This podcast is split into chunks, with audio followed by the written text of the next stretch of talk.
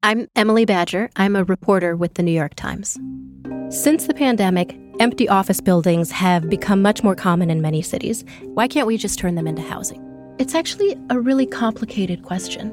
To answer this question, you have to find a developer trying to turn an office building into apartments, ride a rickety elevator to the 30th floor of a construction site to see the interior guts of a building finds an expert in incandescent light bulbs who can explain to you how they fundamentally change office buildings. And that's just the beginning of what you have to do.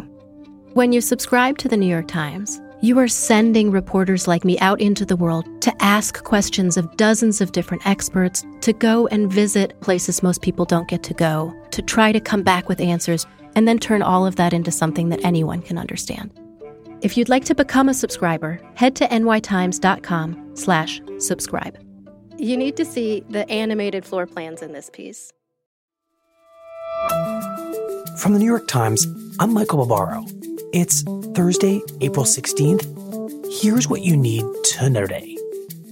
U.S. retail sales, which include purchases in stores and online, as well as in restaurants and bars, experienced their largest monthly decline in three decades in March as lockdowns changed consumer behavior.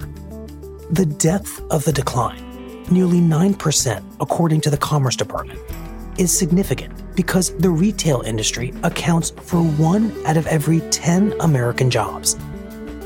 April's retail sales may be even worse because state lockdowns have only intensified since March and among all the other candidates I competed with in the Democratic primary, there's no one I've agreed with 100% of the time over the years. But one thing I appreciate about Joe Biden is he will always tell you where he stands. In a video released on Wednesday, Elizabeth Warren became the latest former rival to endorse Joe Biden for president as the Democratic Party moves to coalesce around his candidacy. When you disagree, he'll listen. And not just listen, but really hear you and treat you with respect, no matter where you're coming from. In the past week, both Bernie Sanders and former President Barack Obama have also endorsed Biden. That's it for today. I'm Michael Barbaro. See you tomorrow.